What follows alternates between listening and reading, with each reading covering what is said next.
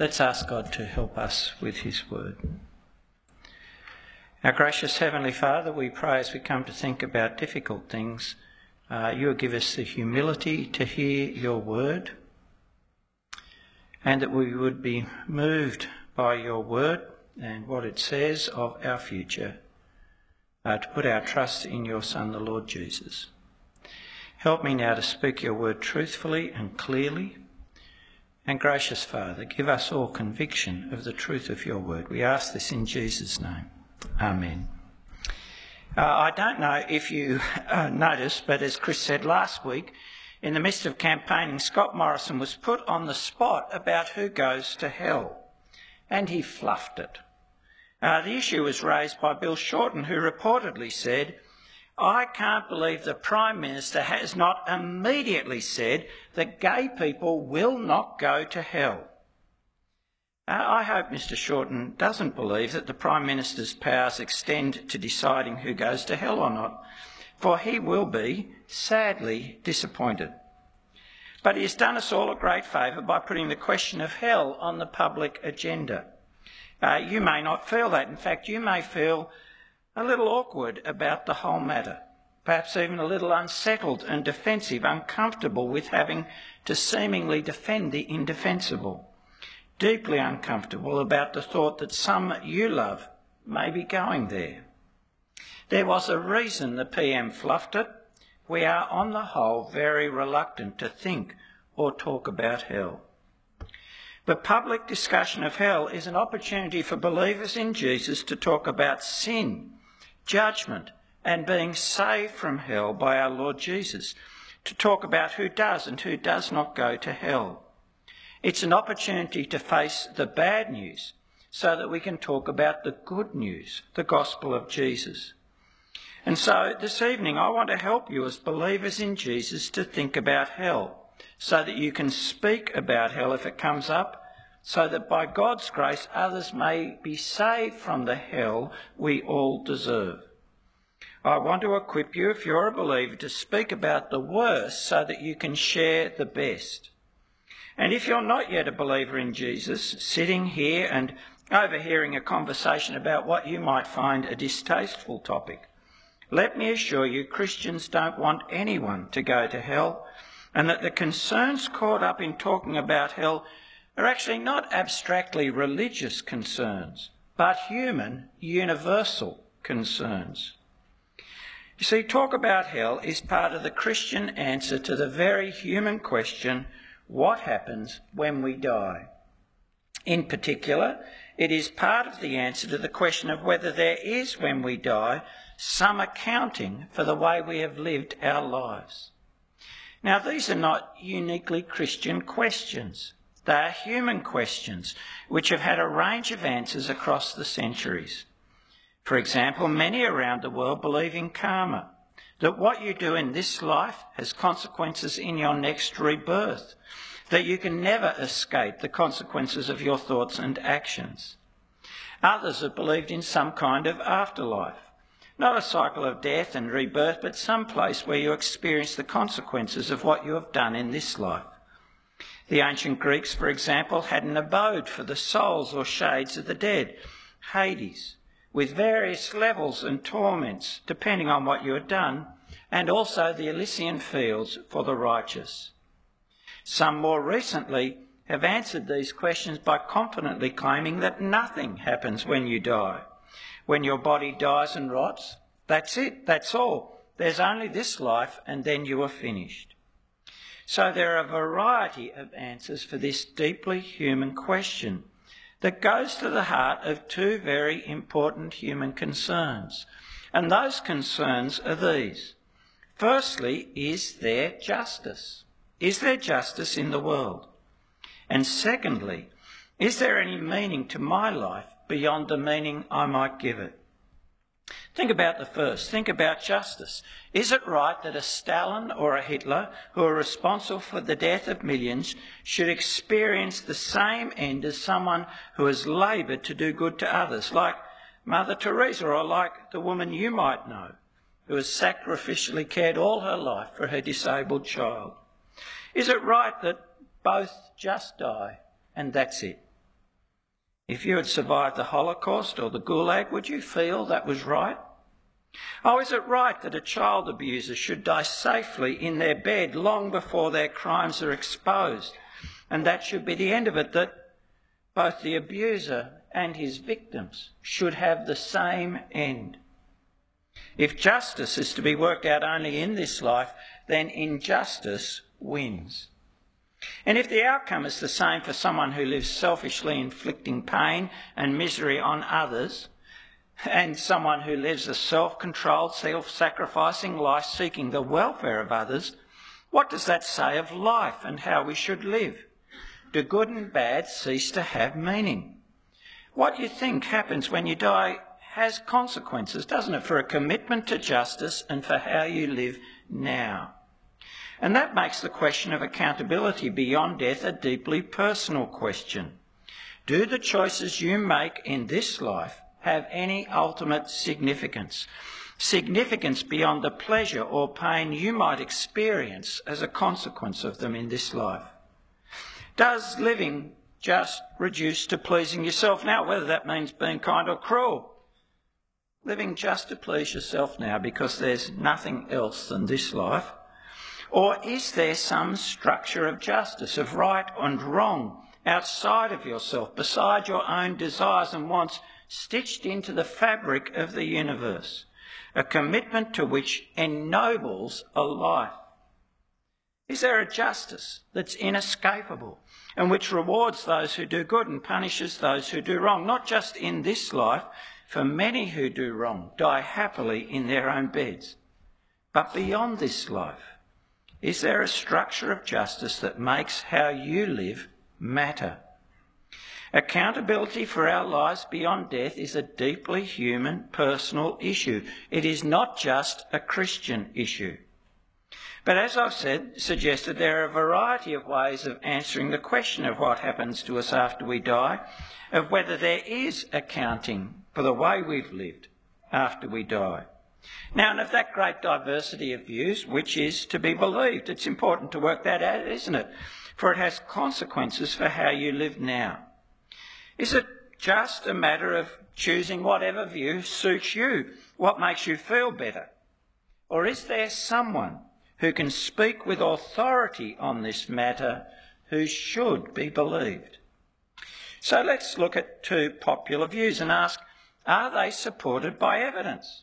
And how do they address these human concerns? As I've said, many confidently assert in the words on uh, one of my workmates' mugs he didn't want to lose his mugs. This is what his mug had on it. Life's a bitch and then you die. That's an all encompassing slogan, isn't it? That's it. This life is all there is. It's a bleak view, but many feel compelled to embrace it. Embrace it. So, what's the evidence? Have people gone beyond death and brought back a report? Of course, on this view, that would be impossible. And for all of us, death is the boundary of human knowing. So a belief that you just die and there is no more is not a matter of evidence, but of faith. It just expresses people's commitment to some form of materialism. The view that matter is all there is, that matter gave rise to itself and is eternal.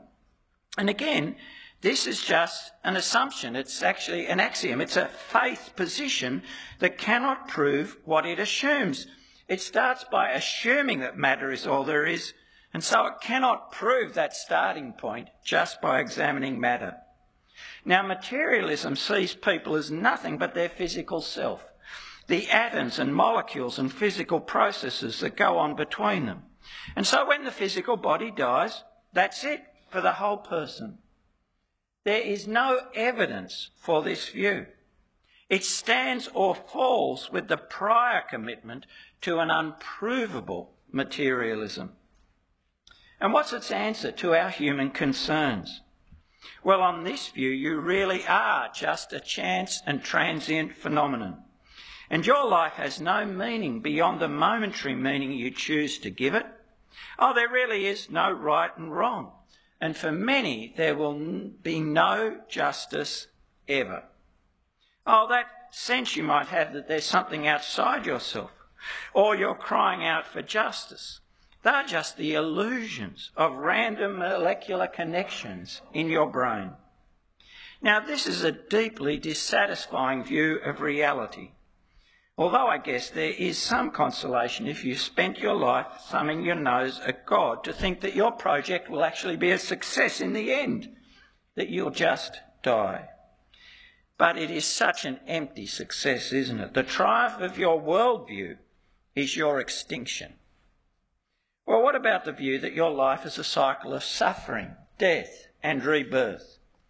This preserves a concern for justice. In fact, it's motivated by a concern for justice, but it's actually difficult to prove, impossible to improve that cycle of death and rebirth. You see, without bodily continuity, you can never prove you are or were the person you say you once were. And how can a claim that something is a memory of a previous life ever be tested satisfactorily? And is it good? How does it deal with our human concerns? Well, the hope it offers, freedom from desire, yes, is a hope, but it's a hope for escape from personal existence. Your individual self, through strenuous effort, is lost in oneness with the universe. Again, the extinction of self and its desires and it has the cruel consequence that the disability or difficulty you may face in this life is all your fault, retribution for some sin unknown to you committed in a previous life. Now, I'm happy to talk more about these views with you, but neither seems satisfactory, and both are faith positions, speculative inferences from their prior commitments.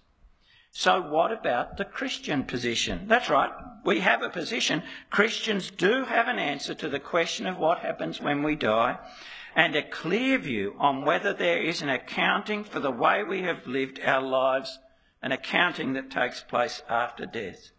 Christians say, we live once, we die, and after death, in the words of Hebrews, we face the judgment.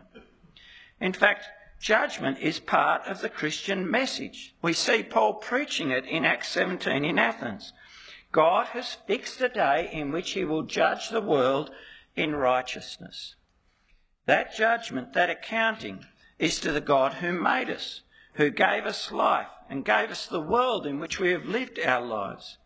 And we are told that judgment is according to strict justice. God will give to every one of us according to what we have done.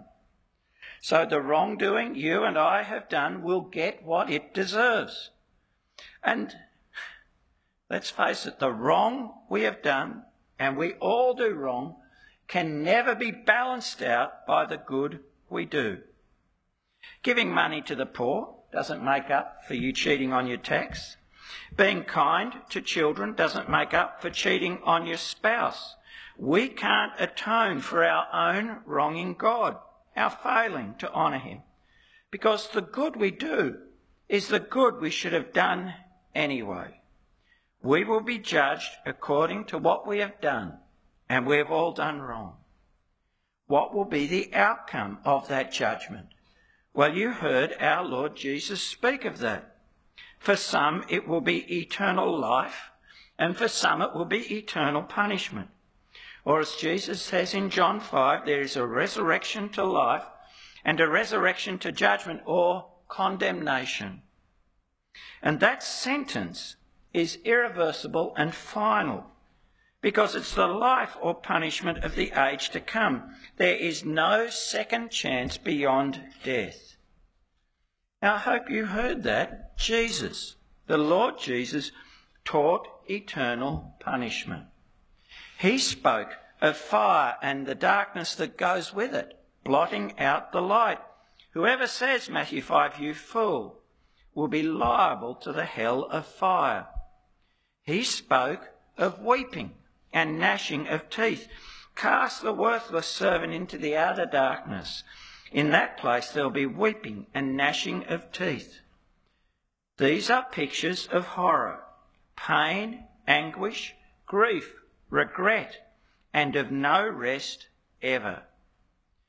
Pictures, yes, but pictures to convey that being condemned in the judgment is as bad as it can possibly be.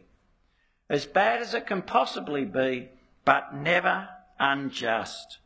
It is God giving us what our rebellion against His rule of His creation deserves, what our sin deserves. In many ways, it's a picture of God giving rebels up to their choice. They didn't want God, don't want to have anything to do with Him. In that last judgment, He's given them what they wanted. He has shut them off from His life and blessing. But now, with full recognition of what they've chosen, full awareness of the holiness of the God they're defying, wanting to flee from His just anger but never being able to hide from him. But Jesus says, not all go to eternal punishment.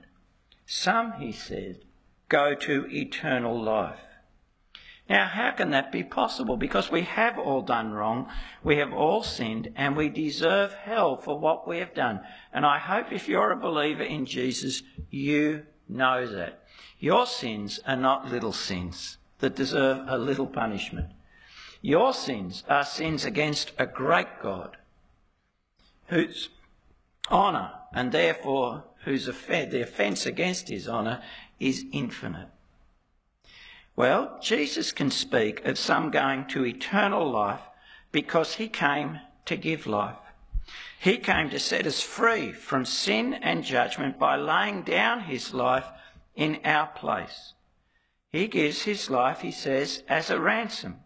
That is, he pays the price for our sin in his own death.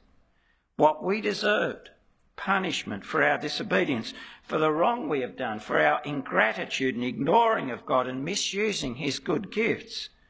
Our Lord Jesus has endured in his death on the cross. He, the living bread, he says, gives his life in death to give us life.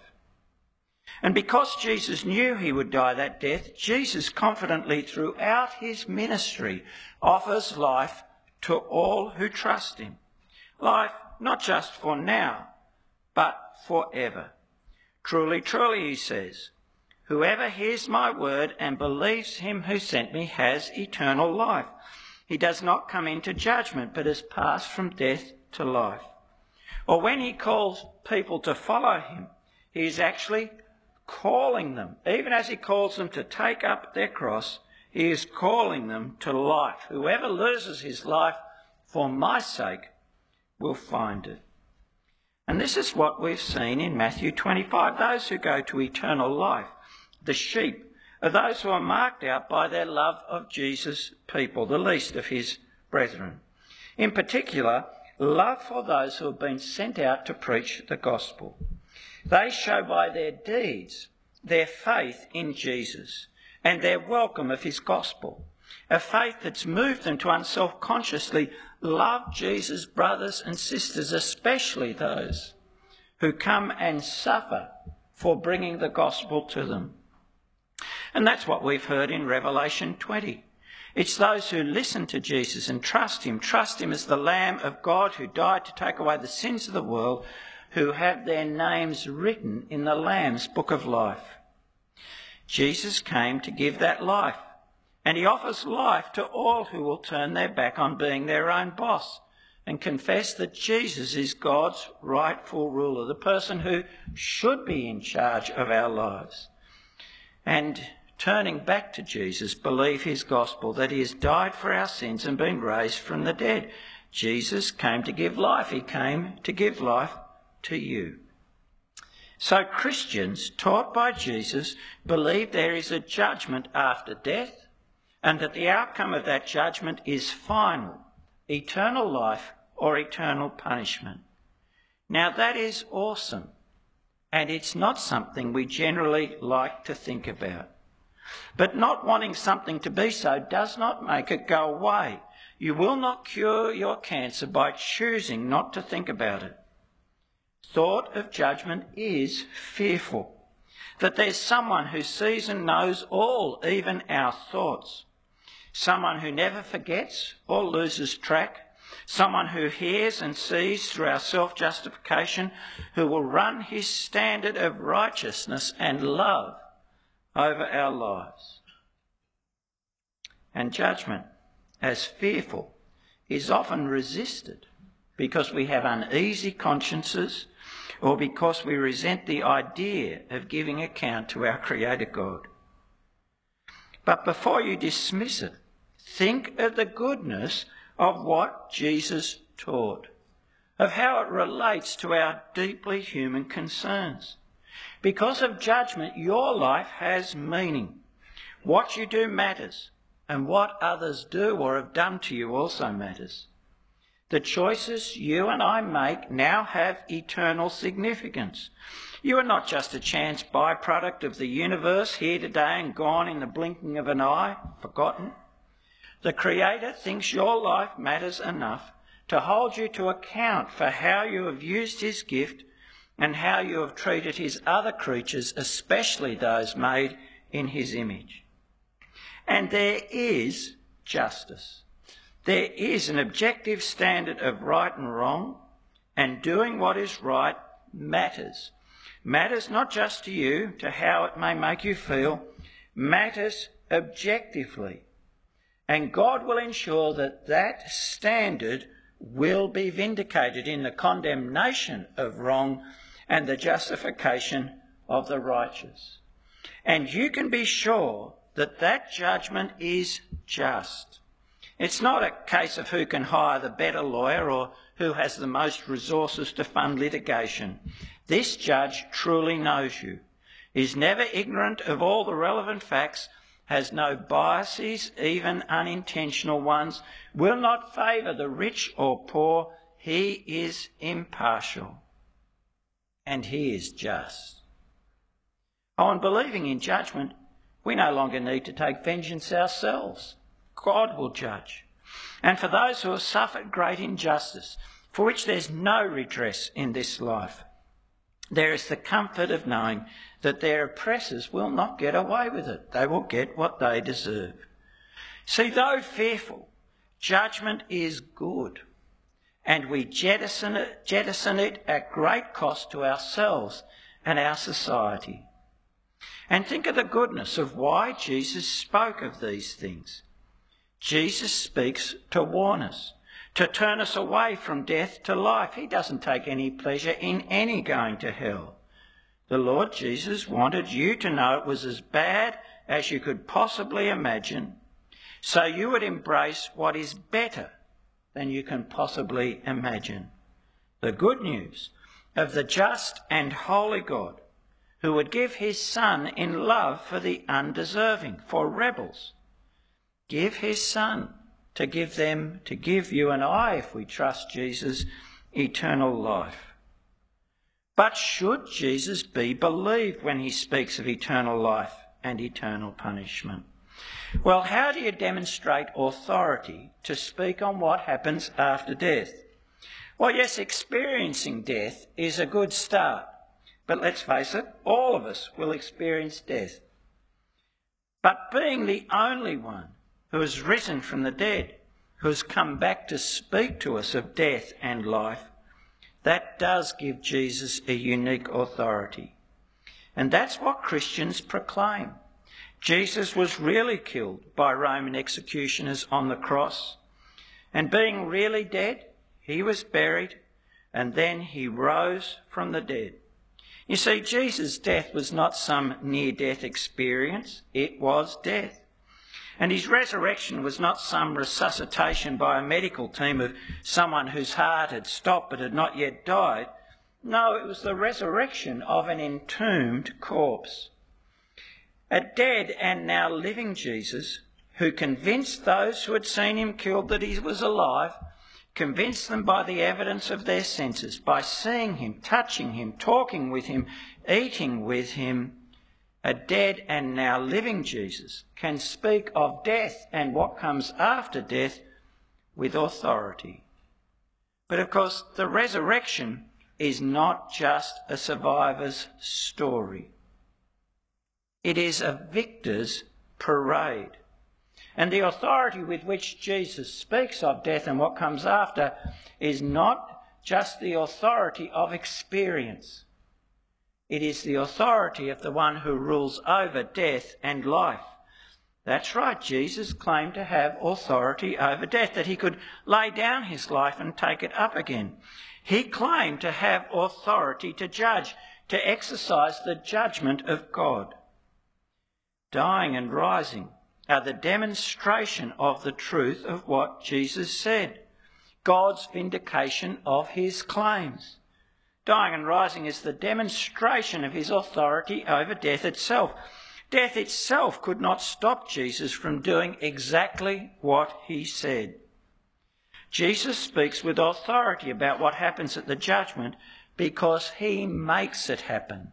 He is the judge. He determines the outcomes. He is the one who can give life, the one who can give life to you. And he is the one who will execute the judgment of God on those who continue to reject God. The risen Jesus is the one who speaks with unique authority, demonstrated authority about what happens when we die. And so, whether it suits or not, he should be believed.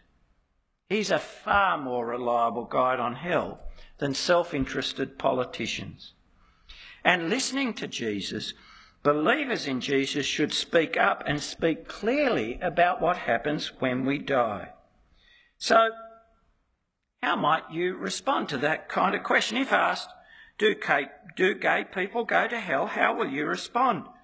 You do need, if you're a believer, to have a thought out response that's based on what Jesus says and leads to Jesus, the only real authority on death and life after death, the giver of life after death. So let me give you some examples of how you might respond. There you are. Somebody comes and says to you, Do gay people go to hell? Well, here's one response. Are you asking me about what happens to people when we die, or about my attitude to same sex attracted people? I am happy, I'm happy to talk about both. And if they want to talk about same sex attracted people, you ought to be ready to do that. And if you want to equip yourself to be ready, have a look at or listen to Sam Allberry, a thoughtful same sex attracted Christian. We've got copies of his book, Is God Anti Gay? But that's a very helpful podcast on the same topic. And if they want to talk about hell, about what happens when they die, you also ought to be ready. You might say, well, who goes to hell is part of a bigger question and a bigger answer about what happens to us when we die. What do you believe about that? Listen to them. Or uh, you might even ask them how they've come to believe what they believe. Oh, and ask them whether they think people should give an account. Then, if the opportunity arises, talk about what Christians believe about judgment and about being saved from judgment and how we only believe what we believe about death and after because of Jesus. Or if somebody says, Do gay people go to hell? You might say, Hell is a pretty awesome and uncomfortable topic. But I do have an answer. But you'll need to understand, though, that the answer I'll give to this question would be the same answer if you'd asked me, Do white people go to hell? Or do politicians go to hell? Or do people who sit on seats in churches go to hell? The answer is some will and some won't. Because the issue is not your sexual preference, but whether you've repented and trusted in Jesus. Because all of us, not just gay people, deserve hell. Do you want to know what Jesus says about it and how he can rescue you from that judgment? Oh, if they object to anyone going to hell, you might say, I'm not real comfortable with that thought either. But it is what Jesus taught. And I think Jesus can be trusted to tell us the truth about what happens after death. Can I tell you why I think Jesus should be trusted on this? Oh, and if you have the opportunity, you might say maybe he had a loving purpose in talking about hell, to warn us so we don't end up there. And yes, it is loving to warn people of certain dangers. If they're surprised Jesus taught about hell, well, you might say, Jesus said lots of surprising things. Would you like to read a biography of Jesus with me to get to know him for yourself? Remember, the aim is not to win an argument or, God forbid, to consign anyone to hell. Although in faithfulness you may need to warn someone that that is what the Lord, the judge, Jesus, says awaits them. But, but it is a, a it is a I've only directly done it once when I was speaking to somebody who was seducing somebody else's wife and leaving his own wife and saying he was a Christian. It's, an, it's a really very troubling thing to actually say to somebody, you keep doing that and you will go to hell. But it's true, and sometimes you might have to say it. But the aim, remember, is to help the person you're talking to avoid hell by meeting Jesus. So offer to read a gospel with them or invite them, say, to come to a Simply Christianity course here so they can get to know Jesus himself. But if you're a believer, don't keep silent. You must speak up. Use these opportunities. I recognise judgment and hell are uncomfortable topics. It's hard to think of people we love facing God's judgment. Oh, and thinking about judgment may disrupt your own comfort. It actually might rebuke our own ingratitude for salvation or challenge our determination to just get on with our own lives. But you see, we need to speak about judgment and hell for the sake of others, for our own sake, and for Jesus' honour. God does save people by convicting them of the reality of hell. Let me read to you from Peter Hitchens' book, Rage Against God. Uh, he was a convinced atheist, like his brother, uh, Christopher Hitchens. And so the book is the story of how he changed his mind and became a follower of Jesus. In it, he recounts something that happened when he was on holiday in France. What I can recall, he writes, very sharply indeed, is a visit to the Hotel Dieu in Beaune, a town my girlfriend and I had gone to mainly in search of the fine food and wine of Burgundy. But we were educated travellers and strayed, guidebook in hand, into the ancient hospital. And there, worth the journey, according to the Green Michelin Guide, was Roger van der Weyden's 15th century polyptych, The Last Judgment. I scoffed. Another religious painting. Couldn't these people think of anything else to depict? Still scoffing, I peered at the naked figures fleeing towards the pit of hell, out of my usual faintly morbid interest in the alleged terrors of damnation. But this time I gaped my mouth actually hanging open. These people did not appear remote or from the ancient past. They were my own generation. Because they were naked, they were not imprisoned in their own age by time bound fashions. On the contrary, their hair and, in an odd way, the set of their faces were entirely in the style of my own time. They were me and the people I knew. One of them and I've always wondered how the painter thought of it, is actually vomiting with shock and fear at the sound of the last trump. I did not have a religious experience. Nothing mystical or inexplicable took place. No trance, no swoon, no vision, no voices, no blaze of light. But I had a sudden, strong sense of religion being a thing of the present day, not imprisoned under thick layers of time a large catalogue of misdeeds, ranging from the embarrassing to the appalling, replayed themselves rapidly in my head. I had absolutely no doubt that I was among the damned, if there were any damned. And what if there were? How did I know there were not? I did not know. I could not know. Van der Weyden was still earning his fee, nearly 500 years after his death. I had simply no idea that an adult could be frightened in broad daylight and after a good lunch by such things. I've always enjoyed scaring myself mildly with the ghost stories of M.R. James, mainly because of the cosy, safe feeling that follows a good fictional fright. You turn the page and close the book, and the horror is safely contained. This epiphany was not like that at all. No doubt I should be ashamed to confess that fear played a part in my return to religion. I could easily make up some other more creditable story. But I should be even more ashamed to pretend that fear did not. I have felt proper fear, not very often, but enough to know that it is an important gift that helps us to think clearly at moments of danger.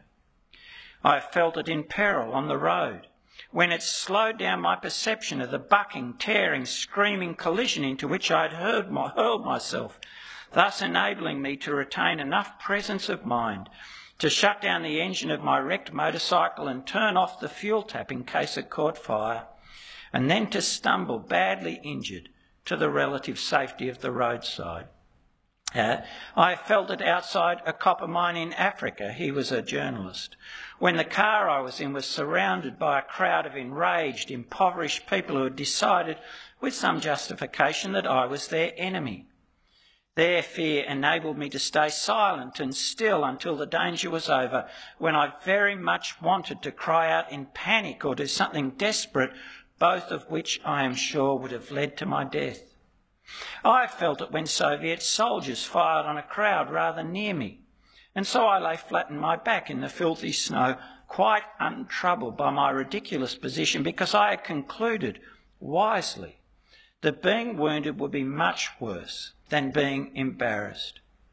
But the most important time was when I stood in front of what Roger van der Weyden's great altarpiece and trembled for the things of which my conscience was afraid and is afraid. Fear is good for us and helps us to escape from great dangers. Those who do not feel it are in permanent peril because they cannot see the risks that lie at their feet. Speaking of the reality of judgment and hell is good for others. It's good to fear God's judgment. And we need to speak about judgment and hell if we're believers for our own sakes. You see, Jesus expects us to be faithful to him and his teaching. And remember what he said in Matthew 10? So have no fear of them. That's people who object and scoff at the gospel of Jesus. For nothing is covered that will not be revealed or hidden that will not be known. What I tell you in the dark, say in the light. What you hear whispered, proclaim on the housetops. And do not fear those who kill the body, but cannot kill the soul. Rather fear him who can destroy both soul and body in hell. Are not two sparrows sold for a penny, and not one of them will fall to the ground apart from your Father? But even the very hairs of your head are all numbered. Fear not, therefore, you are of more value than many sparrows. So everyone who acknowledges me before men, I also will acknowledge before my Father who is in heaven. But whoever denies me before men, I also will deny before my Father who is in heaven. Jesus expects his people to be faithful, faithful to his teaching, and faithful to his claim that he is the Lord with authority to judge and forgive. We should tremble not to speak of what he speaks of. And you should speak up for your Lord's sake. You mustn't let people think that your Lord Jesus died just to make your life a little better, or to give you a sense of inner peace, or to let you live a more respectable life. The Lord Jesus is the great conqueror of the enemies of our race. The sin and death that mars and destroys, enslaves and impoverishes, breed hatred and lies. Don't trivialise his death. He died to save you from the hell we all deserve. to bring a rescue we could never achieve and we could never hope for of our own. Jesus is the one who destroys death. And he will bring the new heaven and earth. He is the one to whom every knee will bow. Speak of judgment and hell and eternal life for your Lord's sake, so people know his greatness. If you're a believer, speak up and live right. Live that life of loving your neighbour that Jesus calls you to. People won't listen to you speak of hard things if they see a life full of condemnation, hear a voice full of anger. They might listen if these hard things comes from one they know genuinely cares for them, like the Lord Jesus cares for us. They might listen if the ones in the one speaking they have met gentleness and kindness, as well as an unwavering commitment to the truth of Jesus. You don't get angry at blind people who can't see the way. You don't get angry at people who aren't persuaded by your gospel arguments. You help them. If you're a believer in Jesus, speak up, seize the opportunity for the sake of others, for your own sake, and for the glory of Jesus. And if you're someone sitting here who does not yet believe in Jesus, sitting here overhearing this believer's conversation, well, I'm glad you had that opportunity tonight because your life matters. What you do matters, and yes, the wrong you do and have done matters. Today you've heard the bad news. Jesus says there is a judgment, and the outcome of that judgment is eternal life or eternal punishment. You need to know the diagnosis so that you will consider the cure. Because you've also heard tonight the best news. The Christian story is of a God, a holy creator, who sent his Son to save you from the consequences of what you deserve. A Son, Jesus, who through his death and rising has authority to forgive and to judge. A son, Jesus, who gave his life to free those who trust him from that judgment, from fear of hell, and to give them forgiveness and real hope, an eternal hope in a world full of death. Maybe God has convicted you as you have overheard the conversation that you also will be judged and you know that you face eternal condemnation from a just God for the things you have done. Well, if you have that conviction, don't ignore it, act. Come and talk. Come and find out more about Jesus. Better still, call out to Jesus for mercy. He lives. He came to save you from judgment and hell and he hears those who call to him. That's right. He'll hear you. He will hear everyone who calls on the name of the Lord, who calls on the Lord Jesus' authority for forgiveness and life. Why don't you make that you? Let's pray. Our gracious Heavenly Father, these are hard things, but we pray in your mercy that we would listen to Jesus. We pray in your mercy that we would have conviction of the truth of what Jesus says. And we pray in your even greater mercy that you would turn us to call upon Jesus for the mercy and forgiveness he will give to all who call upon him. And gracious Heavenly Father, as believers in Jesus. Give us the love and the courage that will speak, that will share what the Lord Jesus has so clearly taught that there is judgment, that there is an eternal separation, and He is the one, through His death, who can save from that judgment and give life. We ask this in his name. Amen.